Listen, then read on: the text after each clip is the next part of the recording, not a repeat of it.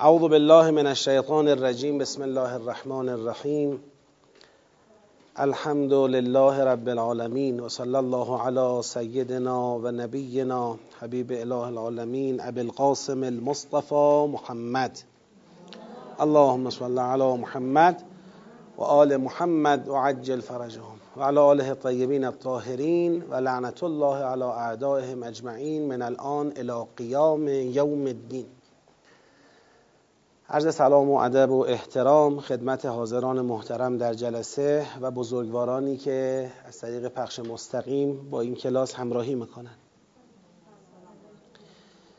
بحث ما در تدبر سوره مبارکه احزاب هست و مرحله اول تدبر در این سوره یعنی فهم آیات رو داریم دنبال می‌کنیم. در جلسه گذشته به آیه پنجاه رسیدیم. آیه پنجاه رو سعی کردیم با توجه به قرائن قبل و بعد و قرائن داخلی آیه به شکل صحیحی بفهمیم. در این جلسه من آیه پنجاه رو یک بار فقط می‌خونم و معنی می‌کنم تا بتونیم بحثمون رو انشالله ادامه بدیم. اعوذ بالله من الشیطان الرجیم یا ایها النبی انا احللنا لك ای پیامبر ما حلال کردیم بر تو برای تو این موارد را. یک ازواجک اللاتی آتیت اجورهن همسرانت را اونهایی که اجور یعنی مهریه های اونها را پرداخته ای. پس مرحله اول از حلال برای پیغمبر در حوزه همسری کسانی که تا زمان صدور این آیه به زوجیت پیغمبر در آمدن این فعلیت داره. نه اینکه بعد از این بخوان زوج پیغمبر بشن بلکه اینها به زوجیت پیغمبر در آمدند این مرحله اول. یعنی گروه اول. دو و ما ملکت یمین و کم ما افا الله علیک. اون کسانی که مالک اونها شده ای از مجموعه اون افرادی که خدا در قالب فیع به تو برگردوند به تو بخشید. حالا فیع هم که می‌دونید دیگه در جریان فتوحات اسلامی یه معنای خاصی فیع داره. اون فتوحاتی که انجام بشه بدون جنگ و بدون درگیری غنائم اون فتوحات را میگن. فیع.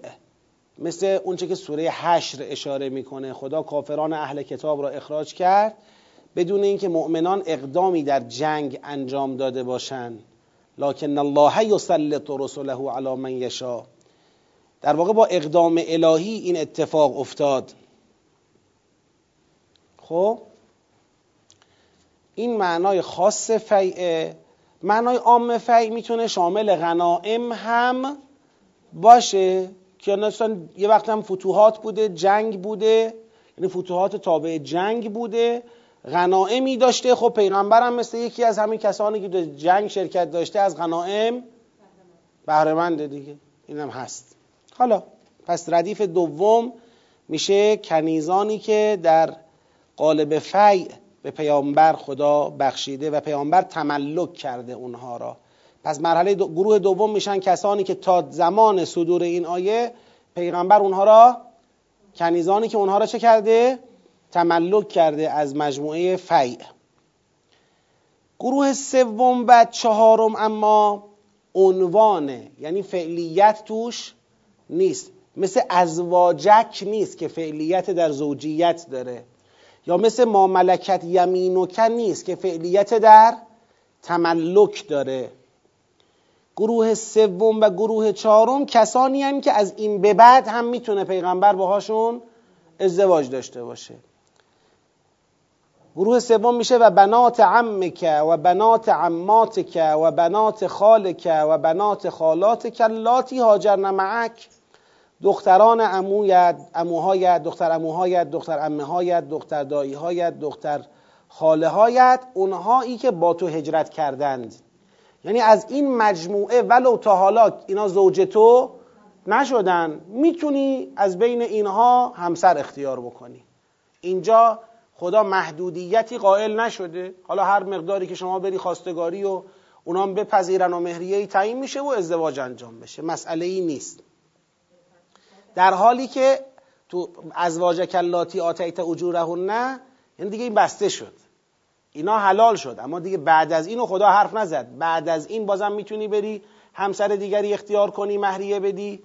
آیه حرفی نزده. آیات بعدی هم میگه لا یحل لک النساء من بعد. که به زمینه آیه آیات بعدی فهمیده میشه که پرونده ازواج کلاتی آتیت, اجورهن چی شده؟ بسته شده. پرونده ما ملکت یمینو کم بسته شده در ظاهر این آیه. حالا آیه بعدی بعدا دو مرتبه تخفیف میده پرونده رو باز می‌کنه. اما در دایره دختران امو و امه و خاله و دایی میفرماید که امکان ازدواج هست.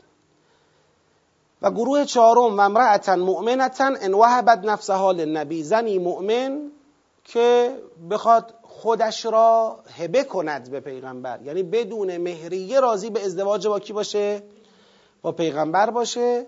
البته این اراد النبی ان یستنکحها. اگر پیغمبر اراده کند که با او نکاح کند. یعنی این صرف این که یک زنی بیاد بگه من حاضرم بدون مهریه همسر تو بشم بر پیغمبر واجب نیست که با او ازدواج بکنه. اگر اراده کرد می‌تونه با او هم ازدواج بکنه. پس پرونده ازدواج مهریه‌ای بسته است. پرونده تملک کنیز جدید طبق این آیه بسته میشه بعدا دوباره باز میشه.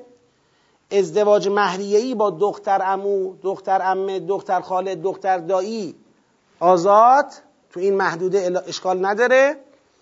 ازدواج غیر مهریه‌ای هم برای خصوص پیغمبر اشکال نداره. خالصتا لک من المؤمنین. این ردیف امرأتا مؤمنتا ان وهبت نفسها للنبی. ان اراد النبی ان یستنکحها این خالصتا لک من دون المؤمنین. این مخصوص خودت مؤمنان تو این ردیف از حق ازدواج حقی ندارند. اون سه تا ردیف دیگر که مهریه بدن همسر اختیار کنن خب برای مؤمنان هم هست. یا تملک کنیز داشته باشن برای مؤمنان هم هست. یا مثلا با دختر امون دختر امه غیر ازدواج کردن خب برای مؤمنان هم هست. اما این ردیف اصلا برای مؤمنان نیست. قد علمنا ما فرضنا علیهم فی ازواجهم و ما ملکت ایمانهم. ما خودمون می‌دونیم که حقوق مؤمنان در حوزه ازواج و ما ملکت ایمانهم یعنی کنیزان چی هست؟ اونو در جای خودش بیان شده. خب این موارد را خدا بیان میفرماید این چهار مورد را. لکی لا یکون علیک حرج. حالا لکی لا یکون علیک حرج تا بر تو حرجی نباشد بر تو تنگنایی نباشد. اینو می شود از یک طرف به امرأتا مؤمنتا فقط زد. یعنی که فرمود امرأتا مؤمنتا ان وهبت نفسها للنبی خالصتا لک من دون المؤمنین لکی لا یکون علیک حرج. تا تو حرجی نداشته باشی. حالا یه وقت مسلحت ایجاب می‌کنه ازدواجی داشته باشی. بله ازدواج مهریه‌ای رو ما برات بستیم. اما ازدواج غیر مهریه‌ای رو برات باز کردیم تا تو در تنگنای به هر حال مثلا احکام و اینا گیر نکنی بتونی در از جایگاهی که داری به عنوان پیغمبر بالاخره اون مسلحت رو تعمین بکنی. و می‌تونم لکی لا یکون علیک حرج به کلیت این اهلل بخوره. یعنی تمام این موارد با هم لکی لا یکون علیک حرج. یعنی ما خدا میگه این مقداری که برای تو حقوق تعریف کردیم در حوزه ازدواج دیگه تنگنایی برای تو تنگنایی که اسمش بشه بذاریم حرج دیگه برای تو نیست. یعنی به اندازه ای که باید دستت را باز گذاشتیم دیگه. لکی لا یکون علیک حرجون و کان الله غفورا رحیم. اینی که خونده بودیم. ترجی من تشاء منهن و توی الیک من تشاء. ترجی از رجاء رجا یعنی وانهادن. ترجی من تشاء منهن. حالا آمدی با استفاده از این چهار ردیف مذکور بالاخره یه ازواجی که داشتی یه کنیزانی هم بگید. داشتی آمدی از بین دختر اموها و دختر امه ها و خاله ها و دایی ها آمدی همسرانی اختیار کردی یا بعدا اختیار می‌کنی؟ فرقی نمی‌کنه. زنانی خودشون رو بخشیدن تو قبول ازدواج با اونها کردی.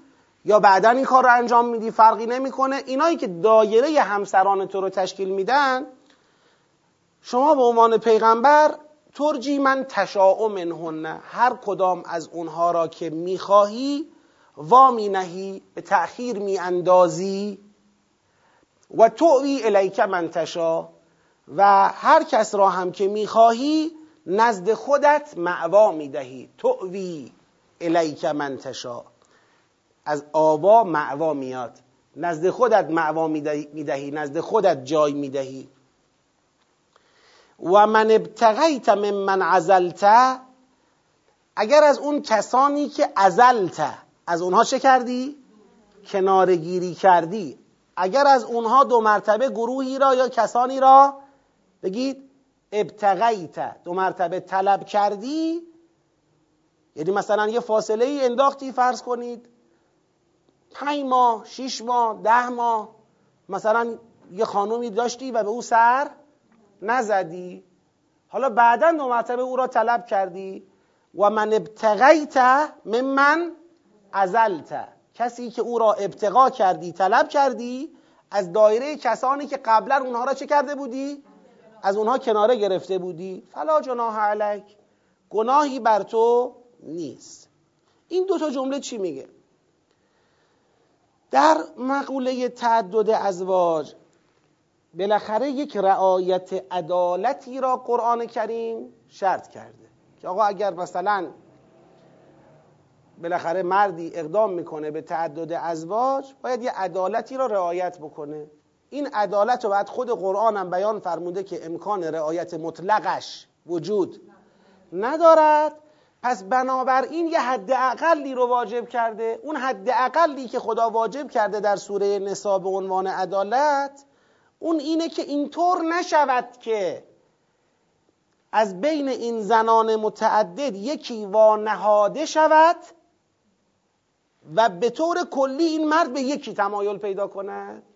فلا تمیلو کل المیل فتذروها کل معلقه پس اینطور نباشد که تمام میل مرد به سمت یکی یا دو تا مثلا باشد و اون دیگری چی بشه یا اون دیگری ها وانهاده شوند. این به عنوان حداقل عدالت واجب توی ازدواج شرط شده. حالا اینو فقه تبیین کرده مثلا یا آقا این لا تمیلو کل المیل این است که نباید یه مردی چهار شب از خانه خودش خانه که در اونجا همسری دارد مثلا نباید چهار شب از اون خانه چی باشه؟ بیشتر از چهار شب دور باشه. حداقل تو چهار شب بعد یه شب اونجا باشه. خب؟ حالا خدا به پیغمبر اکرم داره اینجا راجع به این حکم یه تخفیف ویژه میده. یعنی ظاهر قضیه تخفیفه. حالا واقعش هم عرض می‌کنم. می‌فهمن که ترجی من تشا منهن و توبی الک من تشا تو آزادی از بین این زنانی که داری هر کدام را بخواهی وانهی و هر کدام را هم بخواهی نزد خودت معبادهی یعنی تو مجبور نیستی لزوما بگی حالا الان جمع همسران من شده پنج تا شده ده تا شده 15 تا هر چی. مجبور نیستی لزوما یک شب یک شب یک شب یک شب مساوی بین اینا تقسیم بکنی. اختیار با توه. هر کدام رو خواستی وامی نهی هر کدام رو خواستی نزد خودت معوا می‌دهی. و من ابتغیت من من ازلته اگر یک کسانی رو ازشون کناره گرفتی اصلا. همسرت مثلا تو فلان قوم فلان قبیله خونه هم داره اونجاست. تو ازلته اصلا سراغش هم نرفتی مدتی. بعدا ابتغیت. دوباره او را چه کردی؟ طلب کردی. فلا جناح علیک. گناهی بر تو نیست. یعنی عملا اون چیزی که بر مؤمنان واجب شده بود در حوزه رعایت حد اقل عدالت بین همسران گویا بر پیغمبر این تکلیف چی شده؟ برداشته شده بعد خدا استدلال می‌کنه این چه کاری خدایا؟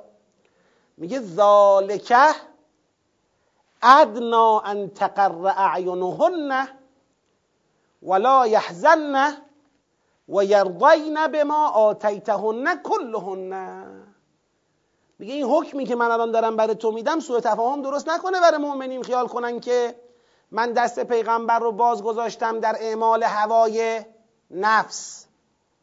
نعوذ بالله. یعنی پیغمبر طبق هوای نفسش عمل کنه دیگه. دوست داره مثلا خونه فلانی خیلی بره بره. دوست داره خونه فلانی اصلا نره نره یا کمتر بره اینجوری. نه بس این نیست. من خدا می‌دونم که اگر این حکم رعایت عدالتی که برای بقیه مؤمنان در نظر گرفتم از رو دوش تو بردارم این برای همسران تو بهترم هست چرا؟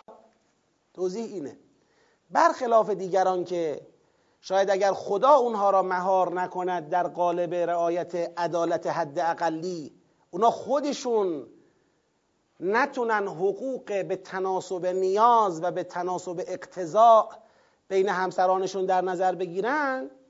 میگه من از پیغمبرم شناختی دارم که وقتی دستش بازه به تناسب ظرفیت و به اقتضای نیاز و به اندازه باید خودش برای همسرانش حق قائل می شود مسلحتی که نزد او هست تشخیصی که نزد او هست طوریست.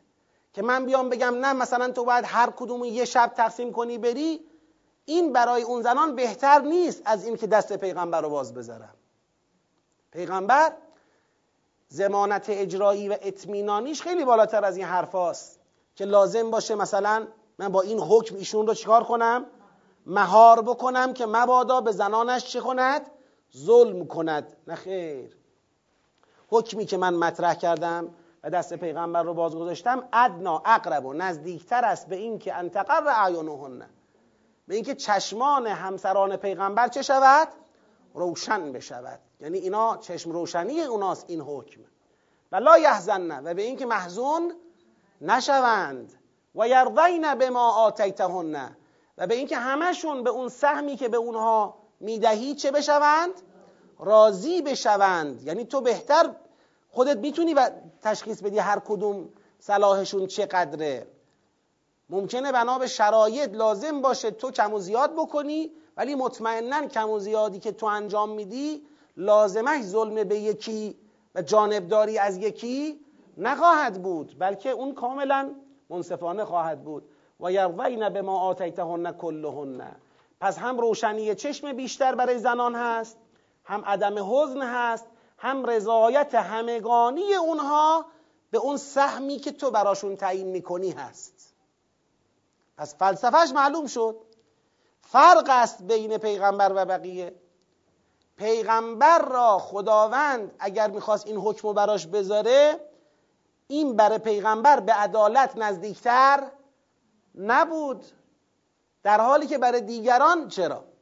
دیگران اگر خدا اینجور مهارشون نکنه ای بسا تمیلو کل المیل اتفاق بیفته و تذروها کل معلقه بشه.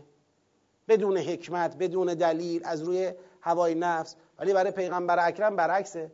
برای پیغمبر اکرم خداوند اگر بخواد اون حکم رو بذاره ای بسا ایشون رو از مصلحت زنان یه کمی دور نگه داره.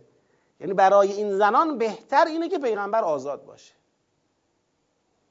روشنی چشمشون عدم حزنشون رضایت همگانیشون در آزاد بودن پیغمبر تو این حوزه است. والله یعلم ما فی قلوبکم. خود همین هم خدا استدلال میاره. برای همین که خدا از کجا می‌دونی روشنی چشم زنان پیغمبر به این حکمه؟ از کجا می‌دونی عدم حزن و رضایت همگانی اونها به این حکمه؟ یه والله یعلم ما فی قلوبکم. خدا آنچه را که در قلبهای شماست می‌داند. من با علم به اونچه که در قلبهای شماست حکم صادر می‌کنم. هم می‌دونم تو قلب پیغمبر چه داره میگذره؟ هم می‌دونم در قلب زنان پیغمبر چه داره میگذره؟ و بعد به طبع می‌دونم که اگر این پیغمبر با این قلبی که دارد دستش باز باشه به روشنی چشم زنان و خوشحالی اونها و رضایت اونها بگید ادنا نزدیکتره. خب پس بنابراین چرا بیام الان با یک صدور حکم اضافی بخوام پیغمبر رو کنترل بکنم. نیازی به این قصه نیست. اینجا. و کان الله علیما حکیما. این هم که خدا یعلم ما فی قلوبکم. ببینید سه تا استدلال پشت سر همه. زالکه برای این دوتا حکم استدلال می‌کنه. والله برای زالکه استدلال می‌کنه. کان الله برای والله. خدا به علیم حلیمه. خدا و کان الله علیما حلیما. خدا علم ثابت شده دارد به حالا ما فی قلوب به اقتضاعات به نیازها به ظرفیتها حلیما و حلم هم دارد. حالا اینجا چرا حلم رو مطرح کرده؟ می‌تونه این بحث حلم ناظر به این باشه که ای بسا حالا من در حد یک مثلا استمزاجی نه بیشتر از این نمی‌خوام بار آیه کنم.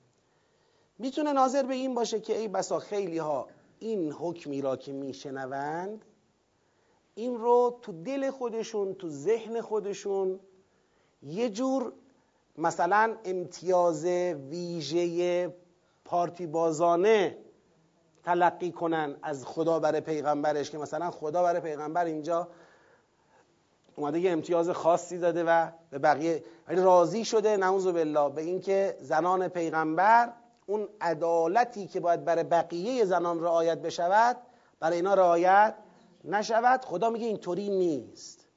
ولی با یه حلمی نسبت به این قضیه برخورد می‌کنه. یعنی حالا بنده اینطوری می‌فهمم که شاید این خطورات تو وهله اولش مورد مغفرته ولی خب فکر کنید تحمل بکنید. من مسئله رو روشن کردم. مسئله روشن شده که آقا این برای روشنی چشم زنان پیغمبر این حکم رو دادم. نه برای آزار دادن زنانش. برای خوشحالی بیشتر اونها و برای رضایت همگانی اونها این حکم رو دادم نه برای سلب حقوقشون و تضییع حقوقشون. سوء تفاهم نشه. کان الله علیما حلیما. نه. مقام این نیست. اگر بخوایم بگیم بله سوال تکرار می‌کنم. مثلا ذالک ادنا ان تقر اعینهن بگیم که خدا میگه یعنی باید روشنی چشمتون به همین روشن شود. همین که من گفتم. چشمتون باید به این روشن باشد. باید محزون نشوید. باید راضی باشید. اگر این باشه این اصلا با مقام استدلال همخوانی نداره. الان خدا دو تا حکم ویژه صادر کرده می‌خواد استدلال کنه. می‌خواد استدلال کنه. بگه با توجه به این دو علت حکمی که من دادم حکم عادلانه ایه چرا دست پیغمبر رو باز گذاشتی خدایا یه بار اینجوری جواب بده. ببخشید. چشمتون کور دندتون نرم. همینه که گفتم. این, این, این که این با علیمن حلیما نمی‌خونه. یه بار اینی که خدا باز می‌کنه. میگه بابا من دست پیغمبر رو باز گذاشتم چون من خدا از مافی قلوب مطلعم. من می‌دونم این برای این زنان بهتره این پیغمبر آزاد باشه خب پیغمبر. پیغمبر شناسی کسی باید دیده و خونده باشه تو قرآن. انک لعلا خلق عظیم. یعنی اون آیه عظیم پروردگاره. رحمت پروردگار بزرگترین آیش پیغمبره. حکمت پروردگار بزرگترین نشانش پیغمبره. عدالت پروردگار بزرگترین سمبلش پیغمبره. علم پروردگار بزرگترین مصداقش در بین انسانها پیغمبره. مخلوقات اشرفه. اصلا پیغمبر ها پیغمبر بگی نفر تو قرآن باید ببینه پیغمبر کیه. بعد راجع پیغمبر فکر کنه و حرف بزنه. بعضی راجع پیغمبر حرف می‌زنن ولی بدون علم و اطلاع از جوانب شخصیتی پیغمبر صحبت می‌کنن خدا میگه آخه بابا من این گوهر وجوده.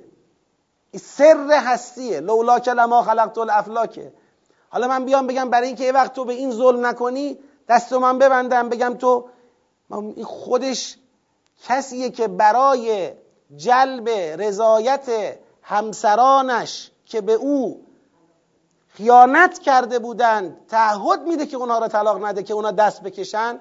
یعنی حاضر میشه از حق طبیعی و حلال خودش بگذره که اونا راضی بشن و نرن تو جهنم نکشن به اون سمت. فرمون اونوری نبرن که خدا میاد وسط میگه چرا؟ لما تحرم ما حل الله لك تبتقی مرضات ازواجک. یه همچین پیغمبری رو بیان با یه همچین حکمی من مهار کنم. این مال شما هاست حالا شما ها بله شما ها اگر من نیام بگم باید اینطوری کنید میرید میچسبید مثلا به یکی از این همسران و بقیه رها می‌کنید. نفستون حکم می‌کنه. اما ایشون که این شکلی نیست. من می‌دونم ایشون اگر دستش باز باشه در رعایت حقوق و حدود و حد و اندازه هر کس بهترین گزینه را انتخاب می‌کنه. طوری که رضایت همگانی در اون باشه طوری که چشم روشنی همه در اون باشه طوری که محزون نبودن همه در اون باشه این همچی حالتی داره.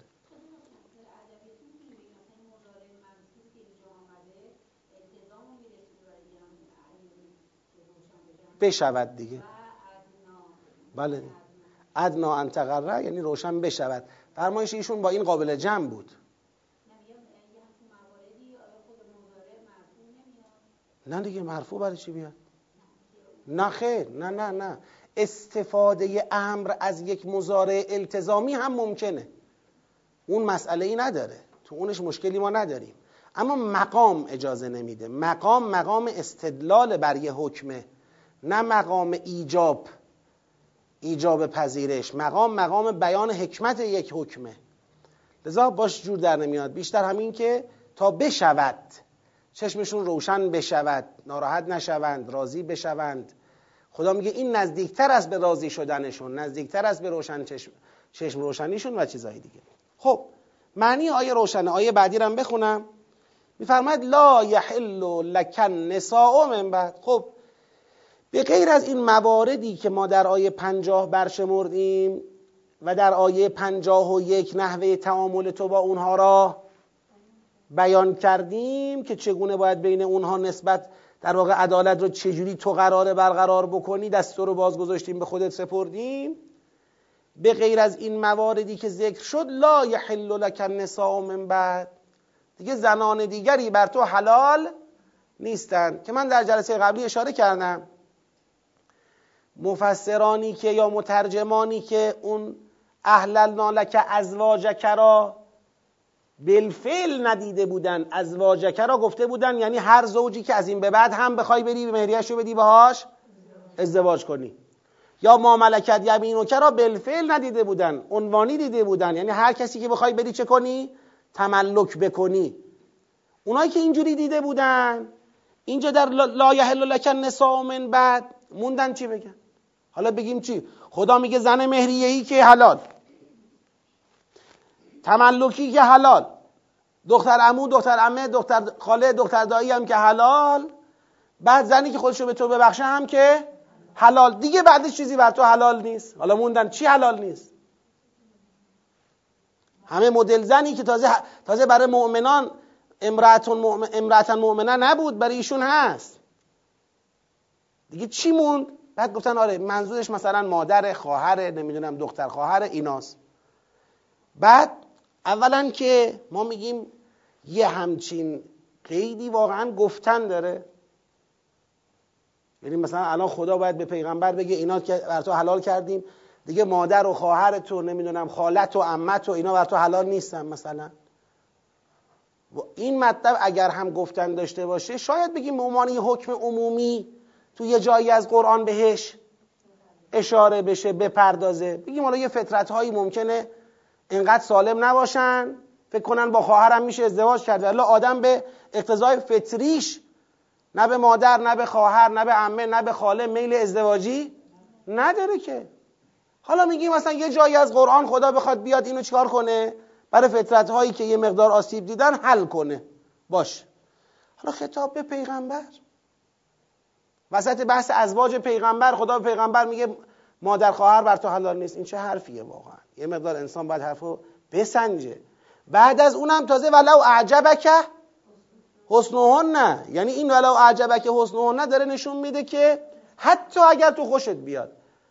یعنی بابا این بازم بدتر می‌کنه مسئله را. یعنی برای پیغمبر اصلا این همخانی با شخصیت ایشون نداره. همخانی با حکمی که صادر شده نداره. اصلا گفتن دیگه نداره. ولی وقتی اون آیه رو درست فهمیده باشی که آقا خدا تو اون آیه نگفت از این به بعد هم هرچی رفتی زوج اختیار کردی. گفت احللنا لک نگفت احللنا لک النساء اللاتی تعطی اجورهن. گفت ازواجک اللاتی آتیت اجورهن. یعنی ازدواجهایی که تا حالا انجام دادی. تملک هایی که تا حالا داشتی. بله برای دختر امو و اینا خدا راهو باز گذاشت برای از این به بعد. برای امرأتا مؤمنتا ان وهبت نفسها خدا راه رو باز گذاشت برای از این به بعد. لذا اینجا لا یحل لک النساء من بعد اگه ما باشیم و لا یحل لک نسا دو تا نسا دو تا مصداق داره اینجا. از این به بعد یک بری خواستگاری مهریه تعیین کنی زن بگیری تمام دیگه بر تو حلال نیست. تا حالا هر چی رفتی خواستگاری مهریه دادی زن گرفتی تمام. چهار تا بوده پنج تا بوده ده تا بوده نمی‌دونم.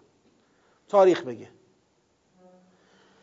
از این به بعد تملک کنیز جدید هم چی میشه؟ بگید. تمام. اون دوتای دیگه دختر امو اینا تمام نمیشه. چرا؟ چون همونجا هم چی بود؟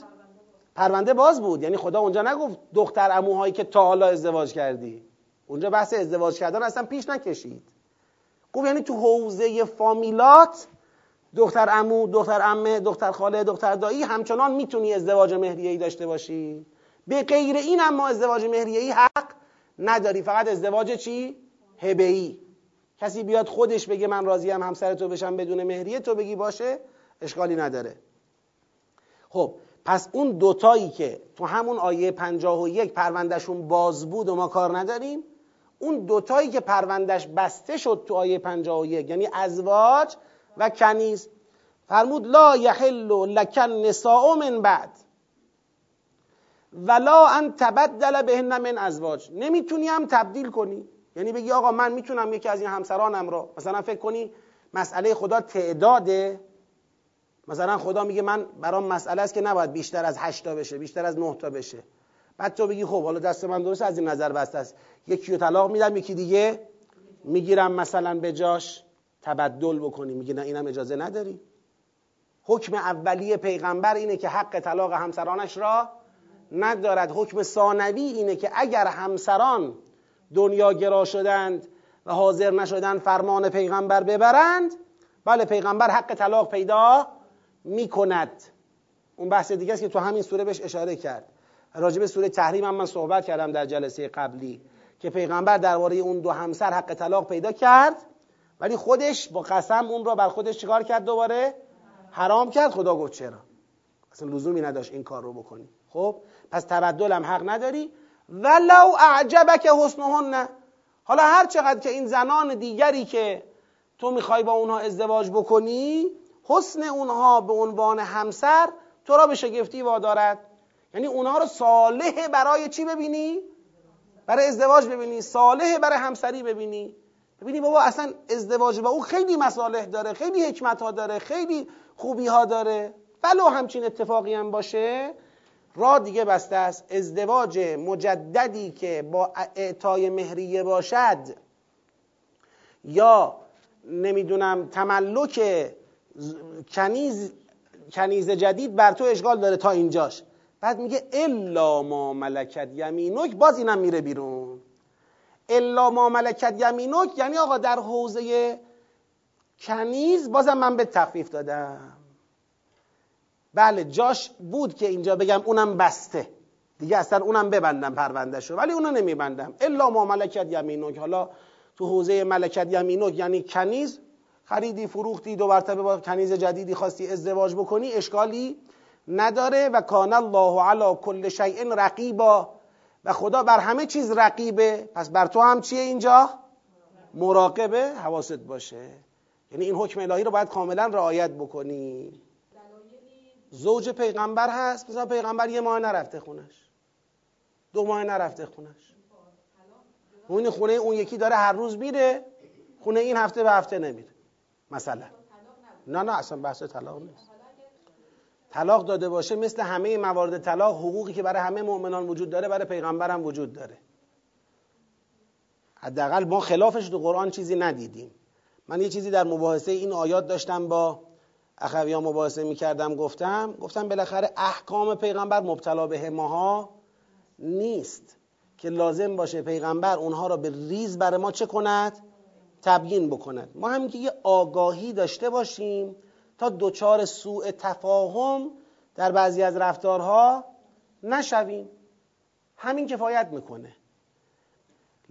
حالا این که شما از من ریزه کاری بپرسید من نمی‌دونم به زرس قاطع بگم اگر اونا رو طلاق داد قطعا می‌تواند به اونها رجوع کند یا نمی‌تواند رجوع کند دوباره ازدواج کند یا نمی‌تواند ازدواج کند. نمی‌تونم محکمی حرف بزنم.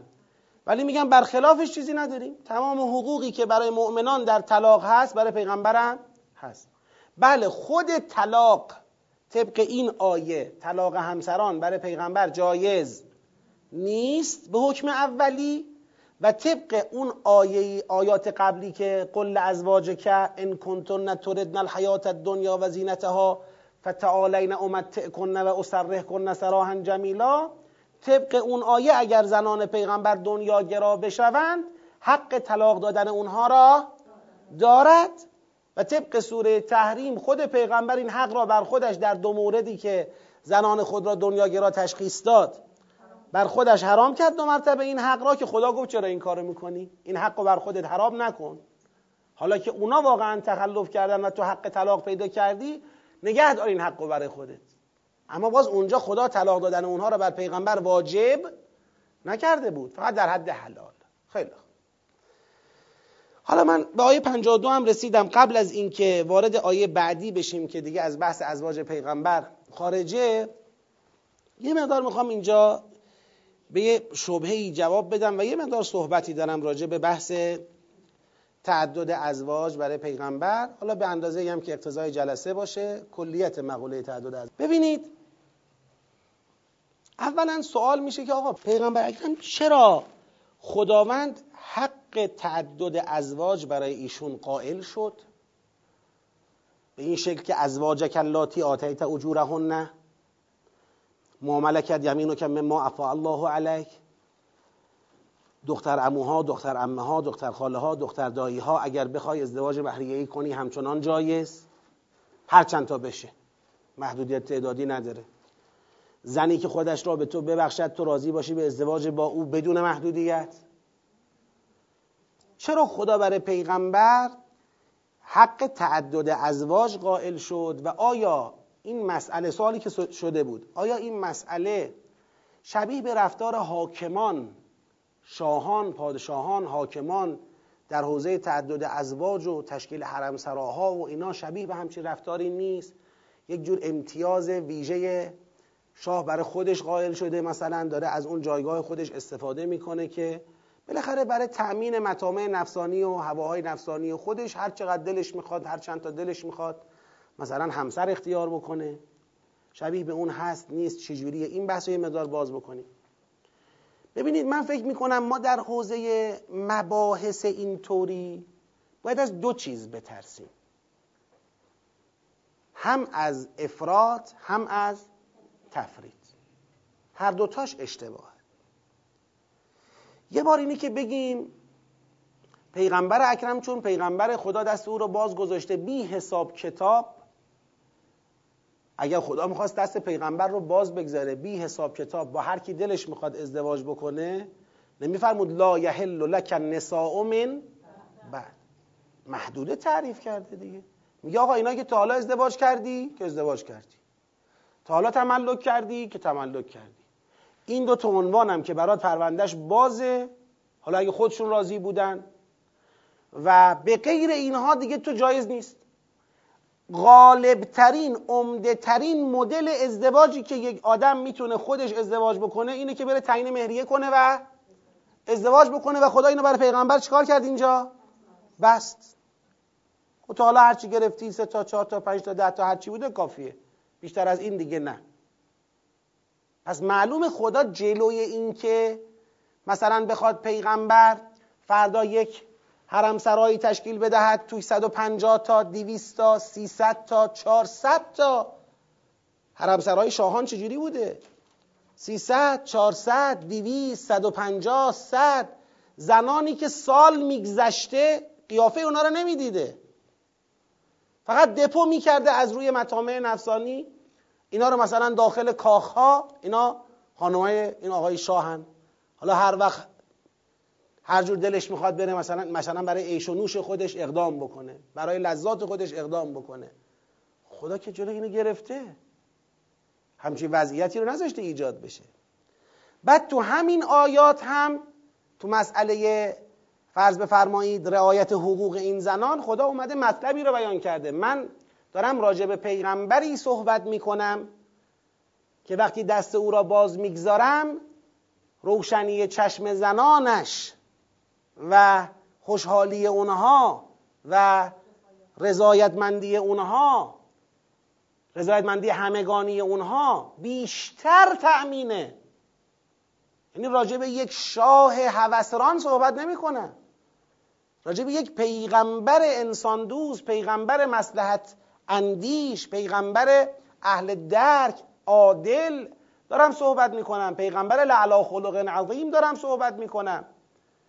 پس این هم به لحاظ کمی محدودیت ایجاد کرده هم به لحاظ کیفی مشخص کرده که پیغمبر اکرم انسانی که از روی بازی رفتار بکنه و در کنار نعوذ بالله نعوذ بالله هوسرانی او حقوق دیگران تضییع بشه اونها له بشن زمین بخورن و امثال اینها. اینا به هیچ وجه نبوده و نیست. اینا که خود آیه قشنگ قیوداتشو گذاشته آیات روشن کرده. پس اون چه خدا راجع به پیغمبر فرموده در حوزه تعدد ازواج با افراط شاهان و پادشاهان به لحاظ کمی و به لحاظ کیفی کاملا چیه؟ بگید متمایز. نه اون افراط کمی توش هست نه اون زیاده روی های کیفی توش هست بلکه اونا لحاظ شده یه محدوده کمی مشخصی و یک در واقع رعایت حقوق معینی تعریف شده برای پیغمبر اکرم و اینا. این پرهیز از افراد بله بله اینم دو تا نکته جالبتر که باز اینم گفتن داره. باز خدا اجازه تبدل هم نمیده. یعنی محدودیت ایجاد می‌کنه اجازه تبدل هم به پیغمبر نمیده. چون می‌دونه بار داره دیگه اگر تو پیغمبری این خانم همینجوری خوشم نیومد طلاق بدی بالاخره اون از آبروی اجتماعی ساقط میشه. اونم بر پیغمبر میبنده. باز امکان اضافه کردن یا جابجا جا کردن به خاطر اعجاب از حسن هم جلوش میبنده. در حالی که شاه همین که مثلا احتمال می‌دادم تو هر قبیله ای فرض کنید تو هر شهری تو هر جایی اون حالا دخترانی اگر بودن که از بقیه زیباتر بودن از بقیه مثلا سرآمدتر بودن اونها رو برای خودشون خانها شاهها رفتارشون چجوری بود؟ این شکلی بود دیگه سودجویانه طمع ورزانه برای خودشون برمی داشتن کاملا پس به لحاظ کمی و کیفی اون چه برای پیغمبر اینجا تعیین شده از مسئله تعدد ازواج تفاوت ماهوی دارد با اونچه که شاهان و حاکمان در در واقع بحث همسران خودشون و تشکیل حرمسرا و امثال اینها داشتن دنبال می‌کردن. این افراتش اما یه چیزی هم که باید از اون ترسید تفرید. و اون این که بگیم خب حالا که اینطور است پس خدا به پیغمبر بگوید یکی و بس. من به این سوالی که خدا به پیغمبر بگوید یکی و بس تو دو فاز می‌خوام جواب یه فاز برای خصوص پیغمبر یه فاز عمومی اول فاز عمومی رو یک جوابی میدم بعد برای خصوص پیغمبر صحبت می‌کنم اگر قرار است برای پیغمبر خدا بگوید یکی و بس باید به طریق اولا برای مؤمنان هم بگوید یکی و بس درسته؟ درسته یا نه؟ می‌دونم. الان رو یکی می‌خوام من تفریق دارم صحبت می‌کنم دیگه. بعد می‌رسیم به اون وسطش. افراد رو صحبت کردیم. گفتیم پس برای پیغمبر افراد خدا قائل؟ یعنی افراط نکرده که تو دستت باز برو نعوذ بالله هوسرانی کن. برو هر جای دختر خوشگلی دیدی هر جا خانم مناسبی واسه خودت دیدی جمع کن بریز تو حرم سرات. عشقت هر وقت کشید به هر کدوم سر بزن نکشید نزن. این شکلی خدا پیغمبر صحبت نکرده که. خدا بسته برای پیغمبر محدوده را کمی کیفی بسته. جلوی تبدل و طلاق و نمی‌دونم غیره هم گرفته. جلوی خوشم آمد می‌گیرم هم گرفته. همه اینا رو جلوش گرفته. محدوده درست کرده. پس افراد حل شده. می‌خوام کاملا علمی به قضیه نگاه کنیم. تو فاز تفریطش می‌خوام تو دو فاز حرف بزنم. یه فاز مخصوص پیغمبر یه فاز عمومی. اول اون عمومیه رو میگم. اگه قرار پیغمبر به یکی اکتفا کند پس باید بقیه هم به یکی اکتفا بکنن دیگه. نمیشه که یه حقی برای مؤمنان باشد برای پیغمبر نه. برعکسش فرض داره. چون پیغمبر بالاخره شخص اول جامعه ایمانیه فرض داره که یه حق ویژه‌ای داشته باشه به خاطر مصالح خودش. اما اونوریش فرض نداره که مؤمنین حق دارن مثلا هر تا چهار تا ازدواج بکنن فرض کنید یا درباره کنیز محدودیت ندارن یا در ازدواج موقت و غیره. اما پیغمبر باید محدودیت داشته باشه. آخه این چه حکمه چرا پیغمبر باید از مؤمنان محدودتر باشه؟ یعنی عملا بحث منتقل میشه به چی؟ منتقل میشه به این که آیا اصل تعدد ازواج برای مؤمنان یک برای مردان جامعه ایمانی یک پارتی بازی و یک مثلا اعطای حق ویژه‌ای به مردان در مقابل زنان است؟ یا نه اصل تعدد ازواج تو جامعه ایمانی مسلحت و حکمت داره. و پارتی بازی یا تضییع حقوق بانوان محسوب نمیشه. اینو باید روش صحبت بکنیم اول. این که حل شد مشخص شد اون وقت میان که اون فاز دومه صحبت می‌کنیم. من یه مقدار کم. خودتون هم می‌دونید این مقوله از اون خط قرمز خیلی نمیشه روش صحبت بکنیم. مثل همین جریان ازدواج پیامبر با زینب. که یه خط قرمزی بود و خدا پیغمبر رو انداخت جلو مثل انتحاری تو باید بری تا این سنت شکسته بشود. حالا ما که اون جایگاه هم نداریم. بخوایم حرف بزنیم یه مقدار بعضی وقتا حرف زدن یه کم زیادی بشه دیگه زبون آدم کوتاه میشه. یعنی واقعا اینجوری فضا. اما به اندازه ای که فضا ایجاب می‌کنه من یه صحبتی می‌کنم. آیا اصل تعدد ازواج یک امر زن ستیزانه و مرد سالارانه است؟ یا یک امر حکیمانه و مسلحت سنجانه و به نفع هر دوه اینو باید سنجید. دو جور ما می‌تونیم به این مقوله نگاه کنیم. یکی نمیگیم چون خدا اجازه داده پس تمامه دیگه. وقتی خدا داره میگه آقا اجازه دارند مردان دوتا سه تا چهار تا ازدواج بکنن و ما علم داریم که خدا حکم ظالمانه نمی‌دهد. پس می‌فهمیم اصل ازدواج مجدد حکم ظالمانه ای نیست. این برای متعبدین و متشرعین و مؤمنان به قرآن همین کافیه. همین که خدا تو قرآن راهو باز کرده کافیه. اما ممکنه یک کسی بگه آقا حکمتش رو برام بگید. حالا من خیلی اینکه خدا فرموده درست اما من ته دلم قانع نمیشم. احساس می‌کنم اینجا حق بانوان نادیده گرفته شده و به آقایون یک امتیاز ویژه داده شده و این ظالمانه است. این خلاف حقوق زنانه. نگاه فمینیستی دارم اصلا من. من راجع به این قصه توجیه بکنید ببینید احکام تابع واقعیت های عالمه. احکامی که خدا صادر می‌کنه تابع واقعیت های عالمه. یعنی به اقتضای نیازها و ظرفیتها و مصالح احکام تعریف میشه.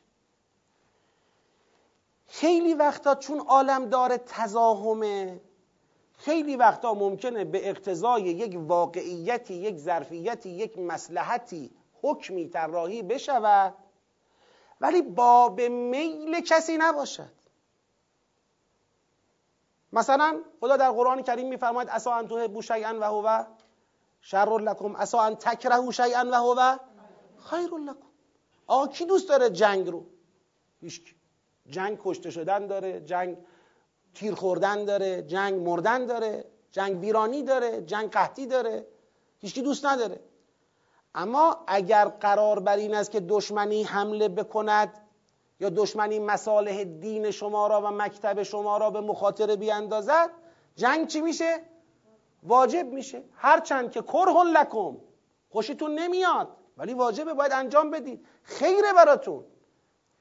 پس لازم نیست هر خیری برای ما چه باشد؟ خوشایند باشد. اینم حرف دوم. پس میگم اولا احکام تابع چی هن؟ تابع واقعیت ها و مصالح و ظرفیت ها هستن. اما معنیش نیستش که اگر تابع مصالح و ظرفیت ها و واقعیت ها پس باید لزوما همه احکام خوشایند ما باشن. ما خوشمون باید بیاد. و بعد نتیجه بگیریم که چون ما از حکم تعدد ازواج خوشمون نمی آید پس این حکم عادلانه ای نیست. پس این تامین مصلحت ما را نمی کند. پس باید در مقابلش محکم بیستیم گارد بگیریم و را ندیم.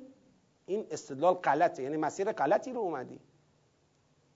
من صد تا چیز دیگه تعریف می‌کنم که آدم خوشش نمیآید. حالا ببخشید یکم دیگه اینو خاصش می‌کنم. خانم ها از هبو خوششون نمیاد روشنه. اما اگر به طبیعت خانم ها برگردی از عروس هم خوششون نمیاد. به طبیعت خانم ها برگردی از مادر شوهرم خوششون نمیاد. به طبیعت خانوما برگردی از خواهر شوهرم خوششون نمیاد. از جاری هم خوششون نمیاد. آقا این که خوشش نمی آید که نشد. دلیل کافی نیست. ما یک غریزه و طبیعت داریم یک فطرت. ما قرار اون طبیعت رو تحت تربیت قرار بدیم دیگه. اون طبیعت باید تربیت بشه تا فطرت از تو شکوفا بشه. لذا خانوم های تربیت شده ایمانی مادر شوهر مثل مادر دوست دارن. خانوم های تربیت شده ایمانی عروس رو مثل دختر دوست دارن. شاید عین دختر نشه ولی حقوقش رو رعایت می‌کنن احترامش رو نگه میدارن محبت به او میورزند. مادر شوهر شاید عین مادر براشون نشه ولی احترامش رو نگه میدارن محبت می‌کنن. حقوقش رو رعایت می‌کنن. سایرین هم همینطور. این تربیت فطریه که روی اون طبیعت قرار گرفته. آقا اگر قرار بود تعدد ازواج حکم الهی باشد باید خانوما خوششون میومد غلط است. لزومی نداره. خیلی طبیعیه که یک خانومی دوست نداشته باشه رقیب پیدا کنه. خیلی طبیعیه. آقا من بالاخره یه همسری داشته باشم فقط برای من باشه خوبه. یه همسری داشته باشم مثلا علاوه بر من بخواد به یکی دیگه رسیدگی کنه. بخواد یه خونه دیگه هم سر بزنه. معلومه اینجا نصف میشه دیگه. یا یک سوم میشه دیگه. یا یک چهارم میشه دیگه. بالاخره سهم این چی میشه؟ محدودتر میشه دیگه. این روشنه. پس طبیعیه که قبول رقیب در حوزه زوجیت برای این خانم امر خوشایندی نباشه. اما اینکه خوشایند نیست یعنی ناحق است پس اینو من روش یکم صحبت کردم. حالا ممکنه بگید چیه اون مسلحت که به خاطرش این خانم باید رو این احساس نفسانی خودش پا بگذاره و اون رو تحت تربیت قرار بده و آمادگی قبول رقیب پیدا بکنه؟ اون مسلحت چیه؟ اون مسلحت در نگاه کلان هم مسلحت مردان هم مسلحت زنانه. در نگاه کلان. مسلحت زنان چرا؟ به خاطر اینکه خداوند زن را با خصوصیاتی آفریده که برای گذران زندگی نیازمند حامی و نیازمند قیم هست این به معنی نقطه ضعفی برای زن نیست به خاطر کارکرد زن در خلقته کارکرد زن در خلقت چون بالاخره همسرداری فرزندداری تأمین اون عواطف در متن خانواده هست و جامعه را در واقع داره چکار می‌کنه؟ از حالت خشک سختش در میاره. این کارکرد اوست. این کارکرد زن را تبدیل می‌کنه به چی؟ المرأت و ریحانه. زن را تبدیل می‌کنه به یک گلی که لطیفه. و باید حمایت بشه. خب این مسئولیت رو داده به مردان آقا شما باید این کار رو انجام بدید. حالا می‌بینید تو متن جامعه بنا به دلایل مختلف زنانی هستن که همسرشون از دست میدن. تو جوانی از دست میدن تو میانسالی از دست میدن تو بزرگسالی از دست میدن. و هر دلیلی. جنگ تصادف خود به خود مردان به خاطر اقتضای کارشون بیشتر در معرض مرگ میرن و خطراتن. این این بس آماریه ها. حرف رو هوا حرف نمی‌زنن. لذا تعداد زنانی که شوهر از دست میدن به مراتب بیشتر از مردانی که زن از دست بدن. لذا اینا میمونن. بعد به اقتضای حکمت الهی در تکثیر نسل انسان اصلا نیاز بزن بیشتر از مرد لذا تولد اینام بیشتره حالا غیر از اینکه مرگ و میر کمتره تولدم بیشتره نتیجه چیه؟ نتیجه اینه که زنانی که نیازمند به سرپرست و حامی هستند اینها یا باید هیچ وقت چه اهم از اینکه ازدواج کرده باشند همسر از دست داده باشند به خاطر طلاق یا به خاطر وفات یا اصلا ازدواجی نکرده باشند به خاطر اینکه بالاخره آره شرایطش پیش نیامده براشون. خب اینا تعدادشون زیاد میشه. این جامعه یا باید بپذیره بی سرپرست موندن این زنها را؟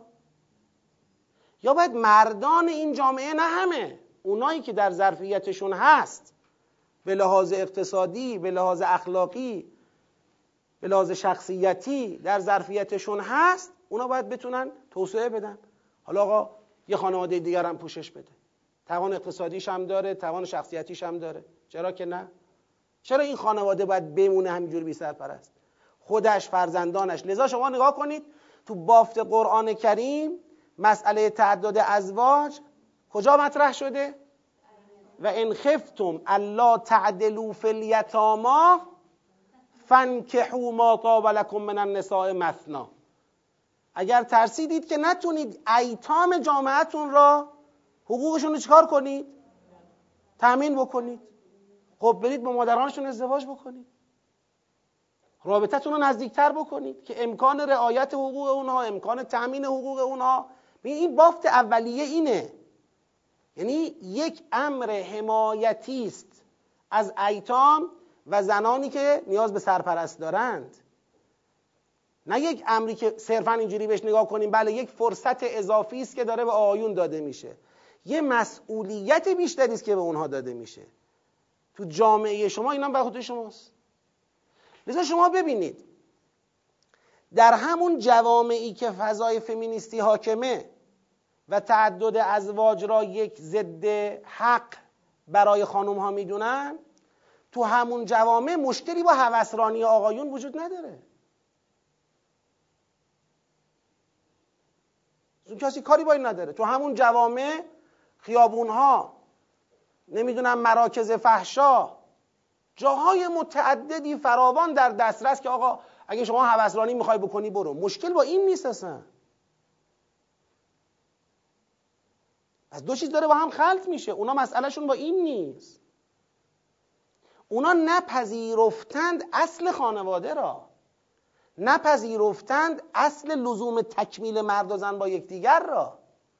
حالا مسئلهشون این نیست. فکر کلی و فکر حاکمشون. خب پس یکی شد از این طریق که گفتیم بالاخره زنانی که بی سرپرست میمانند یا بی سرپرست می‌شوند اینا ازشون امکان حمایت از اینا فراهم بشه. خب طبیعیه که کسانی که دنبال ازدواج اول هستند معمولا گزینهشون این افراد نیستن دیگه. ازدواج اول گزینش اینه که میره دختر باکره ای رو باشه ازدواج می‌کنه. غالبا اینطور. به ندرت خلافش اتفاق میافته. با زنی که دوتا بچه داره مثلا یه مردی بره ازدواج بکنه. یا با زنی که مثلا بیوه شده سنی از او گذشته سی سال چل سال پنجاه سالشه. مثلا یه آقایی بره برای ازدواج اول یا آقای 20 ساله 25 ساله 30 ساله بخواد بره ازدواج بکنه. این نوعا نیست. احکامم غالبیه. از طرفی هم بله حمایت از مردانه. حمایت از مردان چطوری؟ ببینید. یه لحظه یه لحظه. من حرفم که تمام کردم بعد تازه فاز دوم بیان می‌کنم. احتمالا جلسمون به همین میگذره. حمایت از مردان به چه شکل؟ ببینید بازم بحث ساختار وجودی تفاوت ساختار وجودی. این مسئله در علم ثابت شده است در روایات ما ثابت شده است. به تجربه هم ثابت شده است. به لحاظ نیازهای عذر می‌خوام از محضر جمع. جنسی وضعیت مردان با خانوما متفاوت. شبیه هم نیستن. یعنی اصلا تو همون ساختار خلقت خداوند اونها را نیازمند بالاخره مثلا تکرار و دفعات بیشتری از ارضاء قرار داده و خانم ها رو کمتر. این خاصیت خلقت حالا حکمت هایی دارد. حکمتهاش یکیش همینه. یکیش همین مسئله است که بتونه این قطعات مختلف پازل همدیگر رو پوشش بده و یک جامعه به آرامش خودش برسه. حالا اگر مردان به شکل تعریف شده و مسئولانه حالا اگر ما فرض رو می‌بریم رو آقایونی که همسری دارد ولی بنا به هر دلیلی برای او کفایت نمی‌کنه. نه اینکه حالا این همسر او همسر بدی باشه همسر خوبیه همسر کاملیه. اما برای این آقا کافی نیست. یه بخشی از نیازهای او تو بستر خانواده جواب نگرفته. هیچ ظلمی هم به خانواده در کار نیست ظلمی هم به این آقا در کار نیست. کافیش نیست. طبعش متفاوته. جوامع امروزی چه حکمی براش میدن؟ خب او رو می‌برن در ببخشید این حرفو می‌زنم. در بستر فحشا او رو غرقش می‌کنن. با روابط خارج از خونه روابط غیر مسئولانه خارج از خونه دنبال این هستن که او را چکارش بکنن؟ بالاخره به نحوی سرشو گرم کنند و مشغولش بکنن. نتیجهش چیه؟ نتیجهش سستر شدن اون آقا تو متن خانوادشه همون خانواده ای که دارد. اونجا روابط به سردی گرایش پیدا می‌کنه عواطف به سردی گرایش می‌کنه پیدا می‌کنه. انقطاع اصلا ایجاد میشه طلاق عاطفی ایجاد میشه. خانواده معنی خودش از دست میده چه اینکه داده. امروز در غرب خانواده معنی خودش از دست داده واقعا. الان دو مرتبه اینا نهزت هایی دارن ایجاد می‌کنن که برگردن باز اگر بتونن. دیگه معنی نداره. دو نفر فقط کنار هم زیر یه دارن زندگی می‌کنن. هر کی رابطه خودشو داره مثلا. اینا اون نسخه رو میپیچن که نتیجهش فروپاشی بنیان خانواده است نتیجهش فروپاشی اخلاقی خان... جامعه است. اما اسلام میگه آقا به شکل کنترل شده و مسئولانه. این آقا می‌تونه ظرفیتشو داره نیازشو داره ظرفیتش هم داره می‌خواد ازدواج بکنه. بله اگر نداره نیاز داره ظرفیت نداره قرآن کریم روشن کرده. فلیستعفف الذین لا یجدون نکاح حالا چه نگاه اول چه نگاه دوم چه سوم چه پنجم هرچی باید استعفاف پیشه کنه. اما جایی که نیاز داره ظرفیتش هم داره. خب میگه آقا مسئولانه باشه. چرا خیابانی؟ چرا تو مراکز فحشا؟ چرا بیمسئولیت مسئولانه باشه تعریف حقوق بشه؟ شما چه تکلیفی داری؟ طرف مقابل چه تکلیفی داره؟ فرزندی متولد شد چه حکمی داره؟ یعنی یک ایجاد انضباط در یک حوزه است.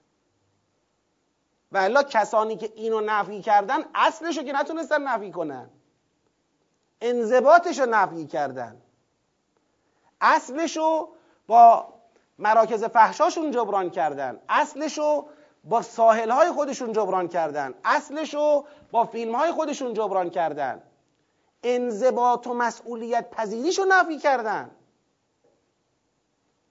اگر قرار از رابطه با غیر همسر اول خانواده به سردی گرایش پیدا کنه مطمئنا تو اون جایی که رابطه با بالاخره افراد متعدد و غیر مسئولانه است به مراتب این خطر بیشتر خانواده رو تهدید می‌کنه تا وقتی که یک رابطه تعریف شده است و محدود و مسئولانه است. حالا در حوزه مقوله ازدواج مجدد حرف هنوز خیلی میشه زد. تعدد ازواج. من اونجا الان نمی‌خوام واقعا وارد این بحث بشم. این خودش سلسله جلسات می‌خواد و هر یک سرفصلش کلی قابل گفتگوه. اینجا به چه میزان می‌خواستم بگم؟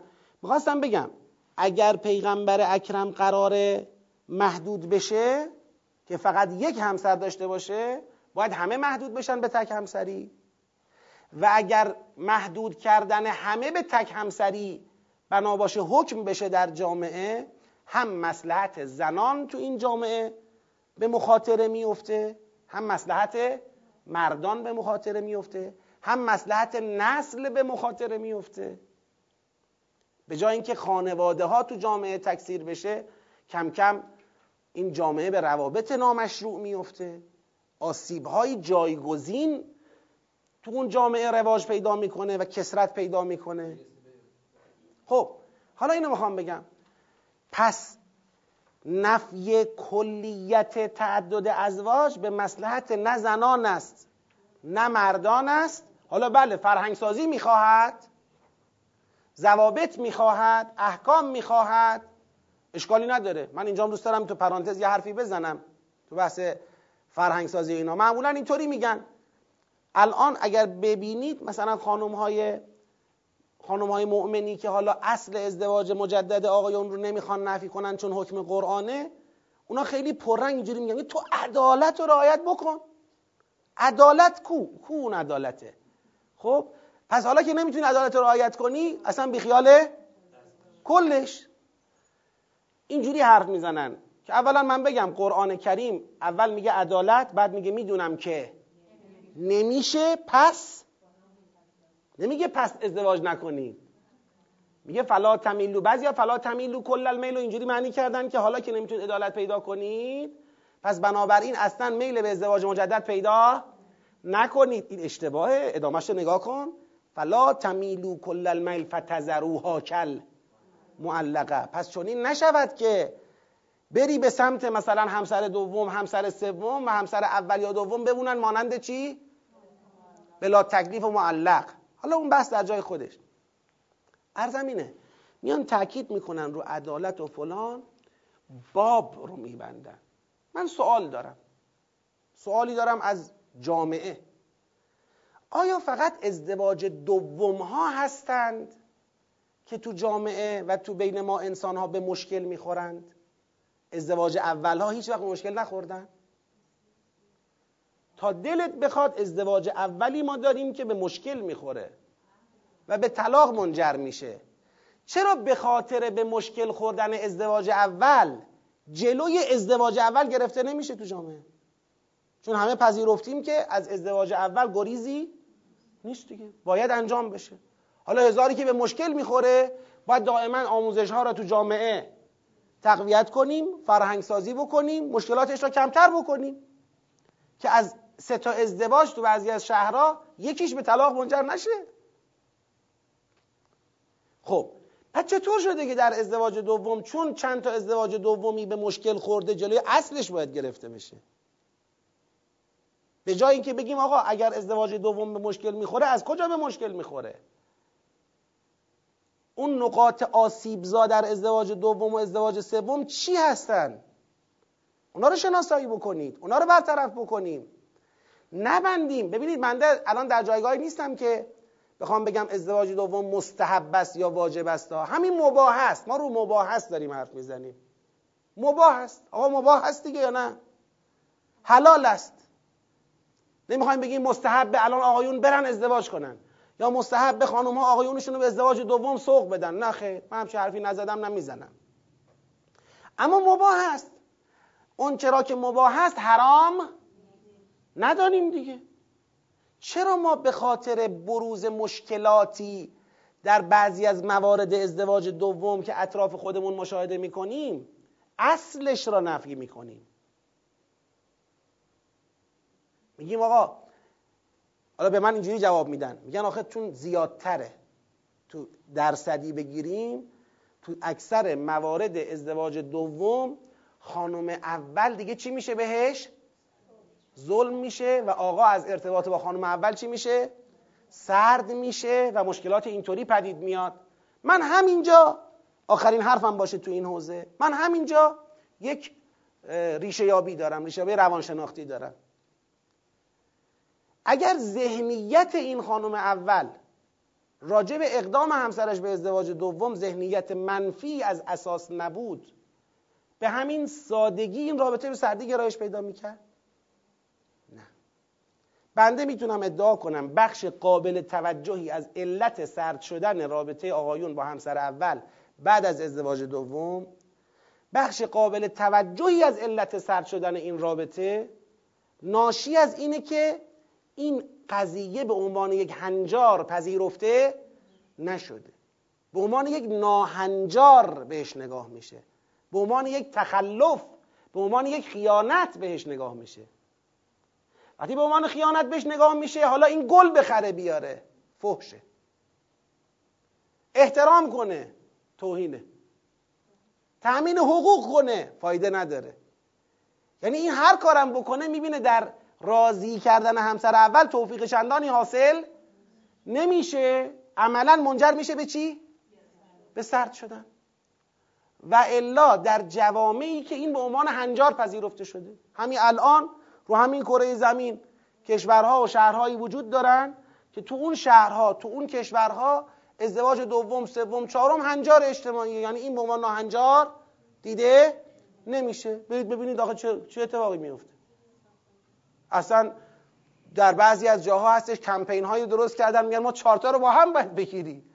ما با هم میریم زن یکی میشیم. دوستیم با هم می‌خوایم با هم باشیم. مشکلی هم ندارن.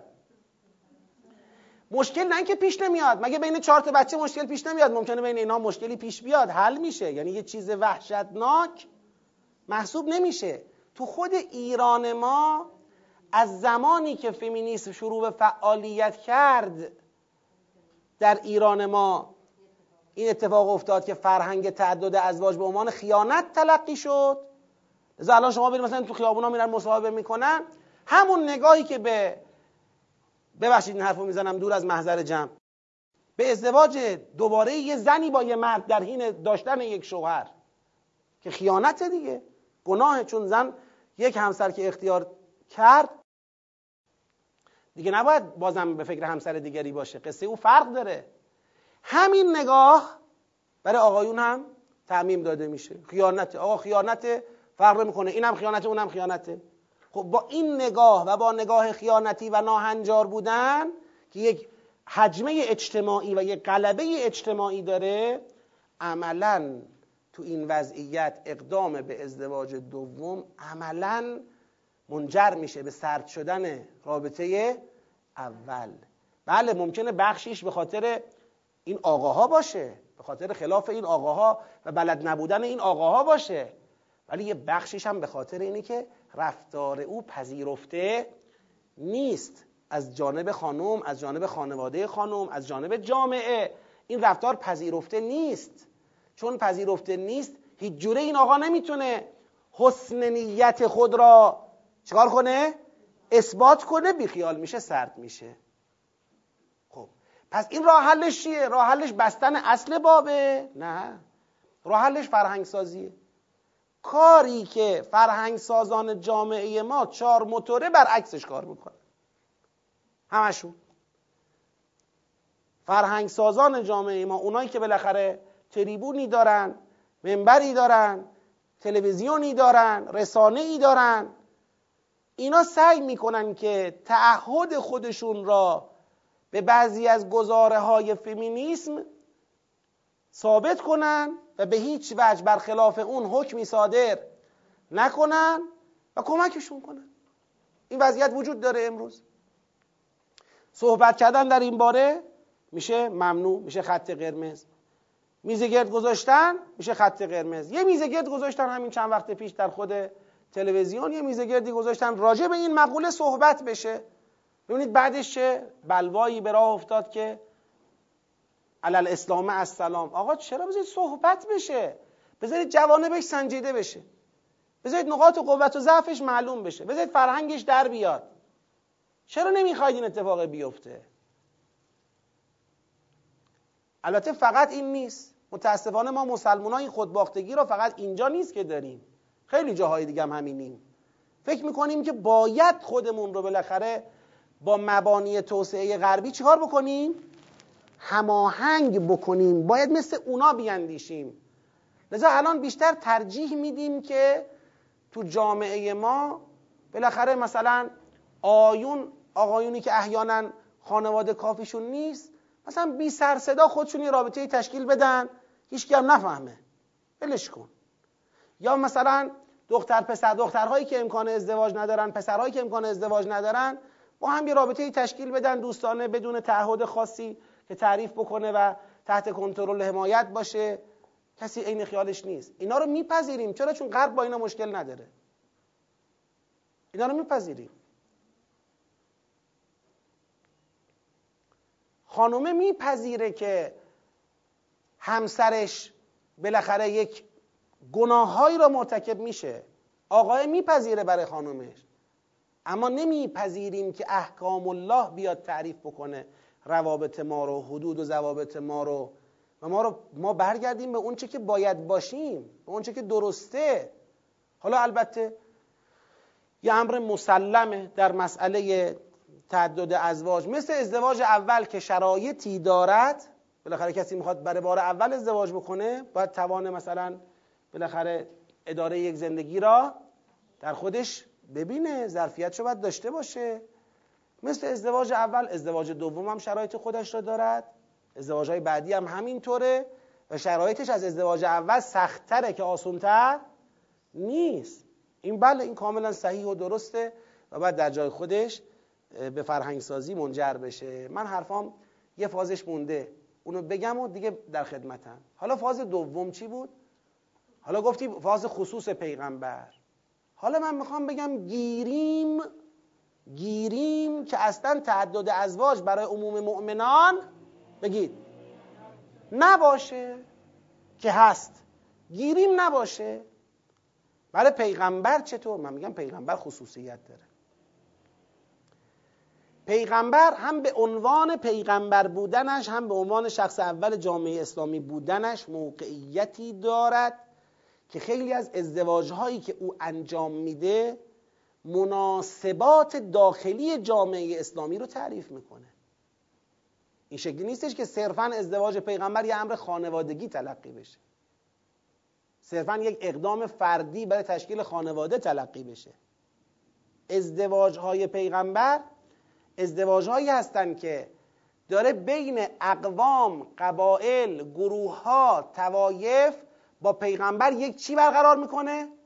یه نسبت فامیلی و خانوادگی برقرار می‌کنه که به تحکیم روابط داخلی جامعه اسلامی منجر میشه یه امر مسلمی هم تاریخ بر این مسئله سهه می‌گذاره هم بحث اقلاییه سه بای مقوله تعدد ازواج و کلیتی که پیغمبر هم یکی از مؤمنین اون حقوق را دارد به عنوان شخص پیغمبر ازدواج هایی که به مصلحت کلیت جامعه است. چرا برای پیغمبر طلاق رو جایز نکرده خدا؟ به خاطر همین نکته. تو بیای تبدل کنی چرا برای بقیه جایزه برای ایشون نیست؟ به خاطر همین نکته چون ازدواج های ایشون بار سیاسی پیدا می‌کنه بار اجتماعی پیدا می‌کنه. آثار اجتماعی بر جای می‌گذاره.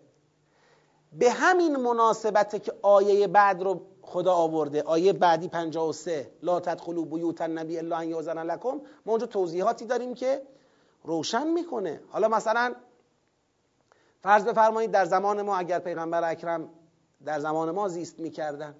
خب بالاخره از توایف مختلفی که بودن در سطح جامعهمون. آذربایجانی ها، لورها، کردها، عربها، نمی‌دونم خراسانی ها از توایف مختلف ممکن بود اقتضاع مدیریتی که ایشون مد نظر داشت تشکیل یک زندگی هم بود برقراری یک رابطه هم بود با افراد شاخصی تو اون اقوام که از این طریق بتونه چیکار کنه اون انسجام داخلی را تأمین بکنه. گذشته از اینکه خود مردم این رغبت رو دارن. یه باری که پیغمبر این رغبت رو داشته باشه که من برم یکی یکی مثلا خواستگاری کنم از این اقوام آدم انتخاب بکنم. یه بار اینه که ببینید خدا میگه امرأتا مؤمنتا ان وهبت نفسها. یعنی مردم این رغبت رو دارن. دنبال تشکیل یک رابطه با پیغمبر اکرمن به این شکل رابطه خانوادگی. و برای اونها حائز اهمیته. و این مسئله ایه که نه در اسلام و نه در باره پیغمبر که از قبل هم ثابت بوده الان هم هست. الان هم هست. اون کسی که بزرگ مثلا در یک جاییه سعی می‌کنن که او رو به نحوی با بقیه ارتباط بدن از این طریق. این هم یه بحث خاصه که حالا اینم دیگه بحث داره البته به خاطر طولانی شدن عرایزم. بیشتر از این بهش نمی‌پردازم. بفرمایید متوجه فرمایشتون شدم. همون همگانی نیست. بله. بالاخره آمادگی اونها یعنی برای همسر دوم شدن آمادگی بیشتره تا برای قبول یک همسر دومی که آدم مثلا شوهر آدم بخواد بره بگیره. این روشنه. اینو می‌فهمم. مطلب درسته ولی کلیت نداره. بله با کسانی که فرصت ازدواج پیدا کرده اند اگر بری مثلا شما مصاحبه بکنی صحبت بکنی درصد بالاتری مخالفند با ازدواج مجدد. چرا؟ به خاطر اینکه خودشون دیگه به اونچه که می‌خواستن از تشکیل زندگی رسیدن و همونو نگه داشتن. دیگه میگن بقیه مسئولیت بنده یا ماها نیست. اما با اونایی که از این دایره بیرون موندند.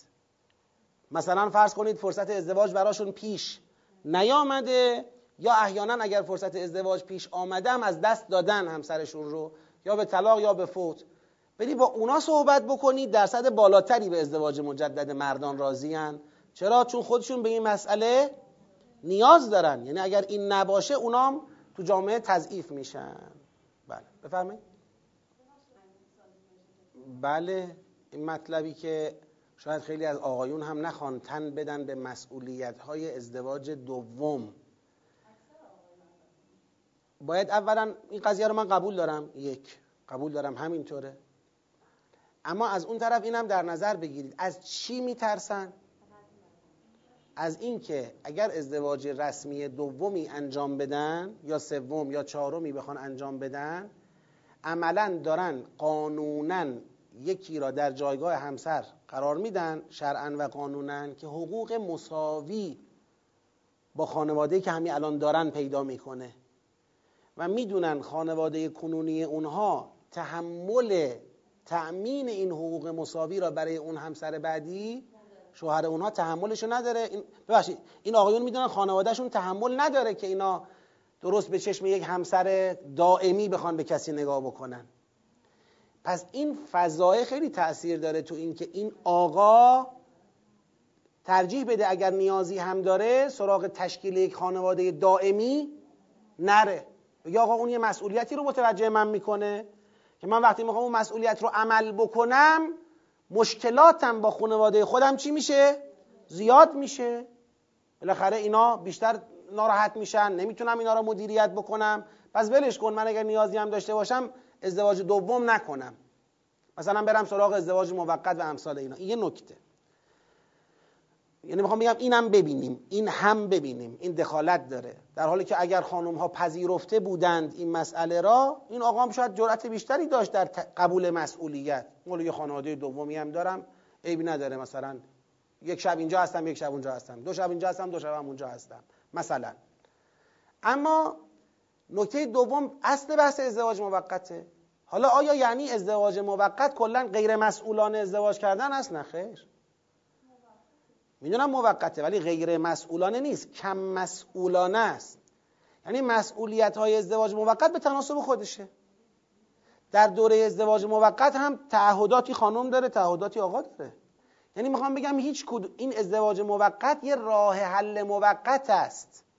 برای مواردی که امکان ازدواج دائم وجود نداشته باشه. لذا اگر واقعا مثلا یه آقایی دیده که نمی‌تونه ازدواج دومی بکنه به شکل رسمی و دائمی و مسئولانه این ولی خب از طرف دیگه برای خودش این مسئله رو لازم دیده رفته ازدواج موقتی انجام داده نمیشه اینو گذاشت به پای بیمسئولیتی او. هرچند که بله یه بار هست همینم میشه افسار گسیخته. ما در تمام احکام من یه مسئله کلی بگم تو پرانتز در تمام احکام اسلامی ما این مسئله سوء استفاده از احکام را داریم. آقا هر کسی ممکنه از یه حکمی بخواد چیکار کنه؟ سوء استفاده کنه. راه های سوء استفاده هم معلومه راهاش هم بسته شده تو شرع. ما الان داریم راجع به چی صحبت می‌کنیم؟ کلیت یک مسئله صحبت می‌کنیم. و که یک نفر از یک حقی استفا... بخواد به جای استفاده سوء استفاده بکنه مشروع نیست. مجاز نیست. اون به حکم ثانوی مجاز نیست. حالا یه آقایی سوء استفادهش چیه؟ سوء استفادهش اینه که از حق مثلا ازدواج مجدد یا موقت استفاده می‌کنه. دیگه کار و زندگی و تحصیل و رسیدگی به خانواده و همه را وا نهاده فقط مشغول خلاصه تأمین مورد برای خودش و مسئول مشغول راضی کردن نفسانیات خودشه و خب این سوء استفاده است. این معلومه که این نمی‌خواسته. شرع اگر این امکان رو ایجاد کرده اینو نمی‌خواسته. می‌خواسته یک مسلحتی رو تأمین کنه. شما حالیت نشده. افراط و تفرید همه جا. آقا نماز چیز خوبیه یا خوبی نیست؟ خوبه. حالا این نفر بره صبح تا شب نماز بخونه. آقا نماز خوبه نماز یه قسمتی از زندگی عبادته. صبح تا شب نماز بخوای بخونی خب کارت کی؟ تحصیلت کی؟ درست کی؟ زندگیت کی؟ لذا خیلی ها بیفتن پیش پیغمبر شکایت می‌کردن شوهر ما رفته اعتکاف. ما موندیم تو خونه نون نداریم. پیغمبر گفت اعتکاف؟ چه اعتکافی؟ بیا برو بیرون از مسجد خجالت نمی‌کشی. احکام الهیه درسته مستحبات خداست درسته. و تو باید عقل هم داشته باشی. احکام آمده عقل ما رو شکوفا بکنه. نیومده که ما رو گرفتار نفسمون بکنه که. اگر ازدواج جایز شده چه موقت چه دائم چه متعدد چه یکی هرچی اینا برای اینه که جامعه موانع پیشرفتش برطرف بشه و در یک بستر مسئولانه و متحدانه به رشد برسه. نه که جامعه یه پوشش شرعی برای مشغولیت به هوا و هوس خودش پیدا بکنه. ولی اینجا این حرف رو که زدم این یه مکملی داره باید گفته بشه باز این مکمل اون مکمل چیه؟ حالا دیگه تو ذهنها این میاد که پس ازدواج کلا نباید درش هیچ جور مثلا لذت جویی دیده بشود اصلا اینطوری نیست اگر بنا بود در ازدواج لذت جویی دیده نشود ازدواج اول اولا بود که درش لذت جویی دیده نشود آیا اینطوریه؟ خب بالاخره هر ازدواجی فرصت هایی رو ایجاد می‌کنه لذت هایی رو تأمین می‌کنه مسئولیت هایی رو هم ایجاد می‌کنه. اینا با همه.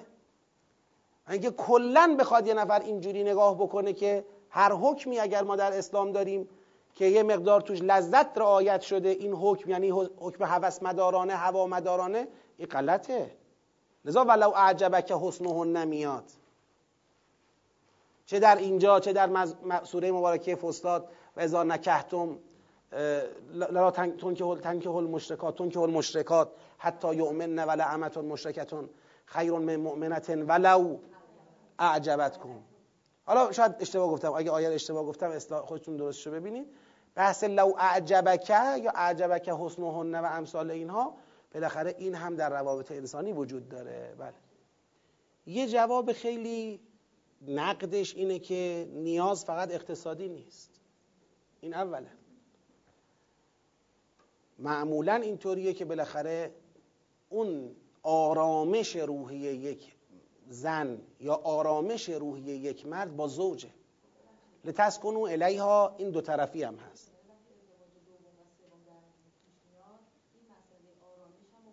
حالا اون که بحث دیگه بود اونی که با هم بحث کردیم اونی که گفتیم به خاطر نگاهی است که ما داریم. یه بار اینه که ما مثلا میگیم اصلا این در فطرت بشره. هر جا ازدواج دومی انجام میشه ازدواج اول به هم میریزه. ما خیلی می‌بینیم اینجوری نیست. تو خیلی از جوامع. پس این تو فطرت بشر نیست. بله این مقدار تو غریزه خانم ها هست که رقیب نپسندن. این طبیعیه خب؟ اما این مقدار غیر قابل کنترل و تربیته نه خیر. قطعا قابل کنترل و تربیت مثال زدم براش. مثال رابطه با مادر شوهر رابطه با عروس رابطه با خواهر شوهر رابطه با جاری. فرزندان با هم دیگه. حسادت یه راهه رفاقت هم یه راهه. بالاخره راه رفاقت بازه. و چه بسیار مواردی که ازدواج دوم صورت گرفته. این دوتا خانم هم مثل خواهر با هم زندگی می‌کنن مشکلی هم ندارن. این نیستش که ذاتا هر جا ازدواج دومی بشود الا ولا بود ازدواج اول آرامش توش از بین میره. نه این شکلی نیست. این به خاطر نگاهی است که پیدا شده. اما سوال خودتونو قبل از اینکه حالا سوال جواب از جواب من بخوایم دوباره یه سوال پدید بیاریم این سواله رو می‌خوام جواب بدم. آیا نیاز فقط اقتصادیه خیر؟ بخشی از این نیاز عاطفیه. نیاز عاطفی کسی که هیچ وقت فرصت ازدواج پیدا نمی‌کنه هیچ جوابی پیدا نمی‌کنه. این باید سرخورده بشه کلا. حالا من دیگه نیازهای دیگر رو نمیشمرم ها به همون عاطفی میگم شما دیگه بقیه رو خودتون بچینید بغلش الف به جیم دال برید جلو. این هیچ جوابی پیدا نمی‌کنه. اما خب چرا اون خانم هایی که فرصت ازدواج براشون پدید آمده اونا می‌تونستن یه مقدار یه مقدار کوتابیان یه مقدار کمتر مثلا توقع داشته باشن تا این منافع همگانی تامین بشه. یه نگاه به جامعه هم بکنن به مصلحت جامعه هم بکنن. اما حالا گیری مثلا فقط نیاز اقتصادی. حالا من می‌خوام رو اون صحبت بکنم. دو تا فرهنگ داریم. هر کدام از این فرهنگ ها قطعاتی در پازلش وجود داره. باید به همه لوازمش تن داده بشه. اینو خوب لطفا دقت بکنید. من قطعات پازل فرهنگ غربی رو چند تاشو می‌خوام بشمرم بله با بیمه نیاز اقتصادی خانومی که همسرش رو از دست داده یا اصلا فرصت ازدواج پیدا نکرده پدرش از دنیا رفته حالا این بی سرپرست شده مثلا.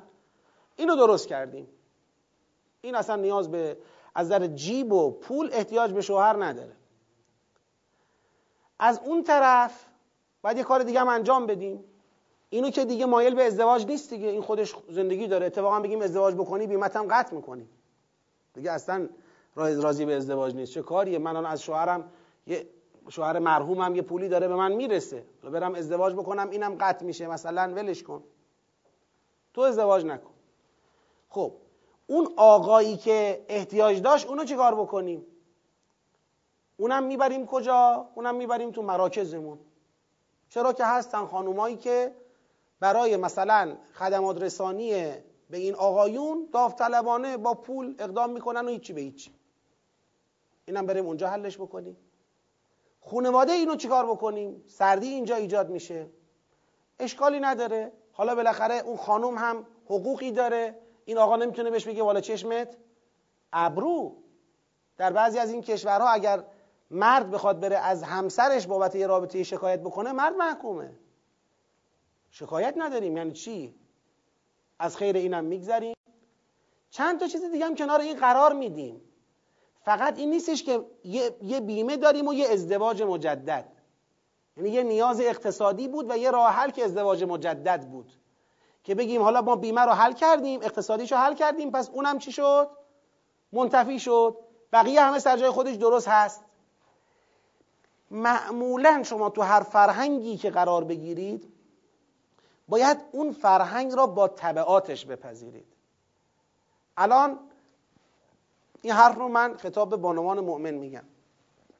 در فضای جامعه ایمانی شما می‌خواید مثلا فرض بفرمایید خانم مؤمنی می‌خواد همسر او ازدواج دومی یا ازدواج موقتی نداشته باشه با اینکه می‌دونه همسر او نیازم داره. می‌دونه که او به لحاظ حالا شخصیتی به لحاظ جسمی به لحاظ روحی یه طوریه که نیاز هست برای او. اما این خانم نمی‌خواد این اتفاق بیفته. خب این مقاومت می‌کنه. همسر او هم تسلیم میشه میپذیره و اونم مقاومت می‌کنه. اتفاقی اینجا نمیفته ولی آیا این مطلب رو هم تو متن جامعهش این خانم این رو دیده که آقا دیگرانی که دارن این مقاومت را می‌کنن اون دیگران دیگه تو حوزه چشمچرانی آقایونشون یا تو حوزه آزادی روابط آقایونشون با خانم دیگه محدودیتی قائل نشدن. یعنی خودشون هم می‌دونن که این تو محل کارش مثلا دوست رفیق داره. خودشون هم می‌دونن این مطلب رو. اونا دیگه اونجا آزادن. میگن تو با کسی ازدواج نکن. بقیهش هم خیلی مسئله مهمی نیست. یه تعامل باطلی بین اونا و شوهرانشون شکل گرفته. این خانومه روی چیزی پافشاری کرده. اون آقا هم یه آزادی پیدا کرده. در قبال اون آزادی اون آقا باز خانومه هم آزاد شده. الان جامعه ما فکر می‌کنید غیرت چجوری داره تضعیف میشه؟ تو همین جامعه ای که شاید اگر یک روز یه مردی یه پسری یه برادری مثلا می‌دید خواهرش مادرش دخترش پدری مثلا دخترش یا همسر کسی می‌دید مثلا یه تار موش اومده بیرون این حس پیدا می‌کرد که موتو بذار داخل حجابت رعایت بکن. الان می‌بینی که دستشو گرفته با هفت قلم آرایش شد لباسهای نامناسب او رو تو خیابون میچرخونه. این مرده از اون حالت عبور کرده. می‌دونید چرا؟ تعامل شل گرفته. مودت بینکم فی الحیات دنیا یعنی یه تعاملی با هم کردیم نانوشته. خانومه به یه چیزایی راضی شده آقا هم به یه چیزایی راضی شده. دارن با هم زندگی می‌کنن. اصلا هیچ وقت ازدواج دو اصلا, اصلا تو این خانواده ها این آقا هیچ وقت احتیاج به ازدواج دوم نداره. خانوم هم احتیاج به مقاومت نداره. هیچی. حالا داشته باشن. مطمئنا موقته ولی داشته باشن. به طلاق عاطفی می‌کشه ولی اصلا نکشه. ما باید یک نگاه جامع داشته باشیم دیگه. فقط حالا همین خانم اینجوری اومد الان بیرون. اون آقا هم اینجوری آزاد شد. باز این اثرش تو خانواده های دیگه داره می‌ذاره. الان باز آقایون دیگه خون... آقایونشون دارن تو خیابونا میچرخن. دارن تو این اداره ها رفت آمد می‌کنن. خب اونام باز در شرایط دیگری قرار می‌گیرن. تو متن خانواده هاشون اتفاقات دیگری میفته حرفم چیه؟ حرفم اینه که مثل دومینو میمونه. فقط یک بحث ازدواج نیست. بگیم اینو درست کردیم با اقتصاد. این دوتا به هم چسبیده بود. نه. این همینجور دومینو میره یه چرخه درست می‌کنه. لذا امروز نگاه بکنید. من خیلی با خیال راحت خدمتتون عرض می‌کنم. امروز تو جامعه ما در یک شیبی نه چندان ملایم همون ملزومات فرهنگ غربی فیمینیستی همون ملزومات در حال پیاده شدنه. چه بخواهیم چه نخواهیم. اون اتفاق میفته مگر اینکه در مقابلش واقعا صدهایی از جنس فرهنگی درست بشه اراده هایی شکل بگیره واقعی و بخواد این چرخه رو تحت تاثیر قرار بده و برعکسش بکنه. و الا تا آخرین مهرش میره. تا آخرین مهرش میره. هیچ چیش جا نمیمونه. اگر شما به جوامع 100 سال قبل در مثلا آمریکای 100 سال قبل رو برید مطالعه کنید. 100 سال قبل زیاده. 50 سال قبل رو برید مطالعه بکنید. 60 سال قبل رو برید مطالعه بکنید. خیلی امروز ما به اونا شبیه به 50 60 سال قبل اونا. پله پله پله پله قبه هایی که چیزهایی که دین قبیح می‌داند قبهش میشکند. چیزهایی که دین جایز می‌داند قبیح می‌شود. منکر و معروف جاش عوض میشه. یه دفعه می‌بینیم توی جامعه ای هستیم. اسمن اسلامیه. ولی فقط از اسلام اذان و مسجد و نماز در ظاهر وجود داره یا روزه. بقیه چیزها دیگه از دست رفته. خب حالا این یک من چون روی این مسئله می‌خواستم یه پرانتزی باز کنم و ببندم در حقیقت احساس می‌کردم نیاز به این بحث وجود داره. هرچند این مقداری که ما گفتگو کردیم بدون تردید کافی نیست. یعنی ما نمی‌تونیم الان بگیم که آقا ما پرونده این بحث را بستیم. نه خیر آقا. هم آیات و هم روایات و هم مباحث عقلی اجتماعی و روانشناختی فراوان دیگری تو این بحث وجود داره که در جای خودش باید گفتگو بشه صحبت بشه دنبال بشه. ولی که این مقدار که آیا پیغمبر اکرم این یک برای پیغمبر اکرم که تو مثلا اینجور تعدد ازواج رو خدا برای پیغمبر جایز کرده این آیا شبیه مثلا یک رفتار دوران مثلا شاهان گذشته و اینا نیست. ما می‌خواستیم به این جامعه جواب بدیم. در مرحله اول گفتیم افراط نه خدا جلوی افراط را گرفته. تو مرحله دوم که می‌خواستیم بگیم جلوی تفریط هم گرفته شده در دو فاز صحبت کردیم. یک فاز فاز عمومی که اگر برای پیغمبر تعدد مانع اشکال داره برای همه باید اشکال داشته باشه. اما نمی‌تونیم بپذیریم که برای همه اشکال داشته باشه چون مسلحت مردان زنان و جامعه به خطر میفته با نفی مطلق تعدد ازواج. حالا که نمی‌تونیم برای اونها بپذیریم پس برای پیغمبر هم دلیلی بر محدود کردن نداریم. علاوه بر این فاز دومش این بود. علاوه بر این پیغمبر به اقتضای پیغمبر بودنش به اقتضای شخص اول بودنش مسلحت ممتازی هم داره یعنی دلایل مستقلی هم داره که ازدواج های ایشون رو معنادار می‌کنه در جهت تأمین مناسبات اجتماعی ایجاد انسجام اتحاد یکدلی بین, بین اقوام توایف قبایل این هم سر جای خودشه. لذا اینکه کسی از همون اول بیاد به این خونه آخر برسه تا میگن تعدد ازواج برای پیغمبر میگه آقا ازدواج های پیغمبر همه مسلحتی بوده برای تأمین وحدت اقوام و امثال اینها. این که جواب اول داده میشه صحیح نیست. جواب اول اینه که افراطی اینجا نیست. تفریط اگر می‌خواست باشه باید برای همه می بود که مسلحت هیچ کس نیست. بله برای پیغمبر یک مسلحت خاصم داره. علاوه بر اون مسلحت عمومی برای ایشون مسلحت خاصم اینجا وجود داره. از اینکه این مباحث در بالاخره فضای جمع کنونی یا کسانی که این فیلم رو می‌بینن ممکنه برای بعضی ها این مباحث یه مقدار تشویش آور باشه. من این حق رو میدم. حق میدم نه به من اینکه بمونن در تشویش یا اینکه رو اون تشویش خودشون پافشاری کنن.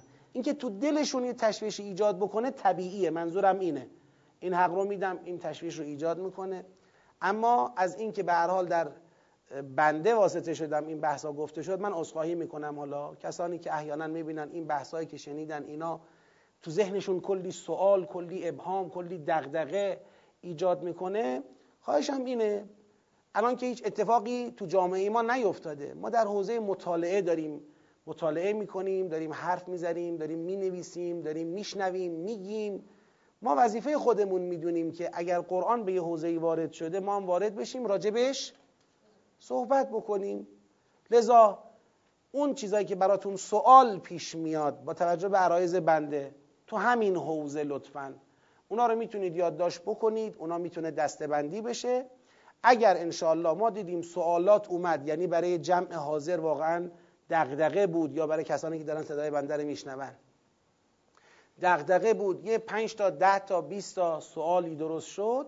ممکنه ما اصلا جلسات مستقلی تشکیل بدیم برای پاسخ به اون سوالات و اینکه یه مقدار کمک کنیم به اینکه اذهان مشوش شده انشاءالله آرومتر بشه.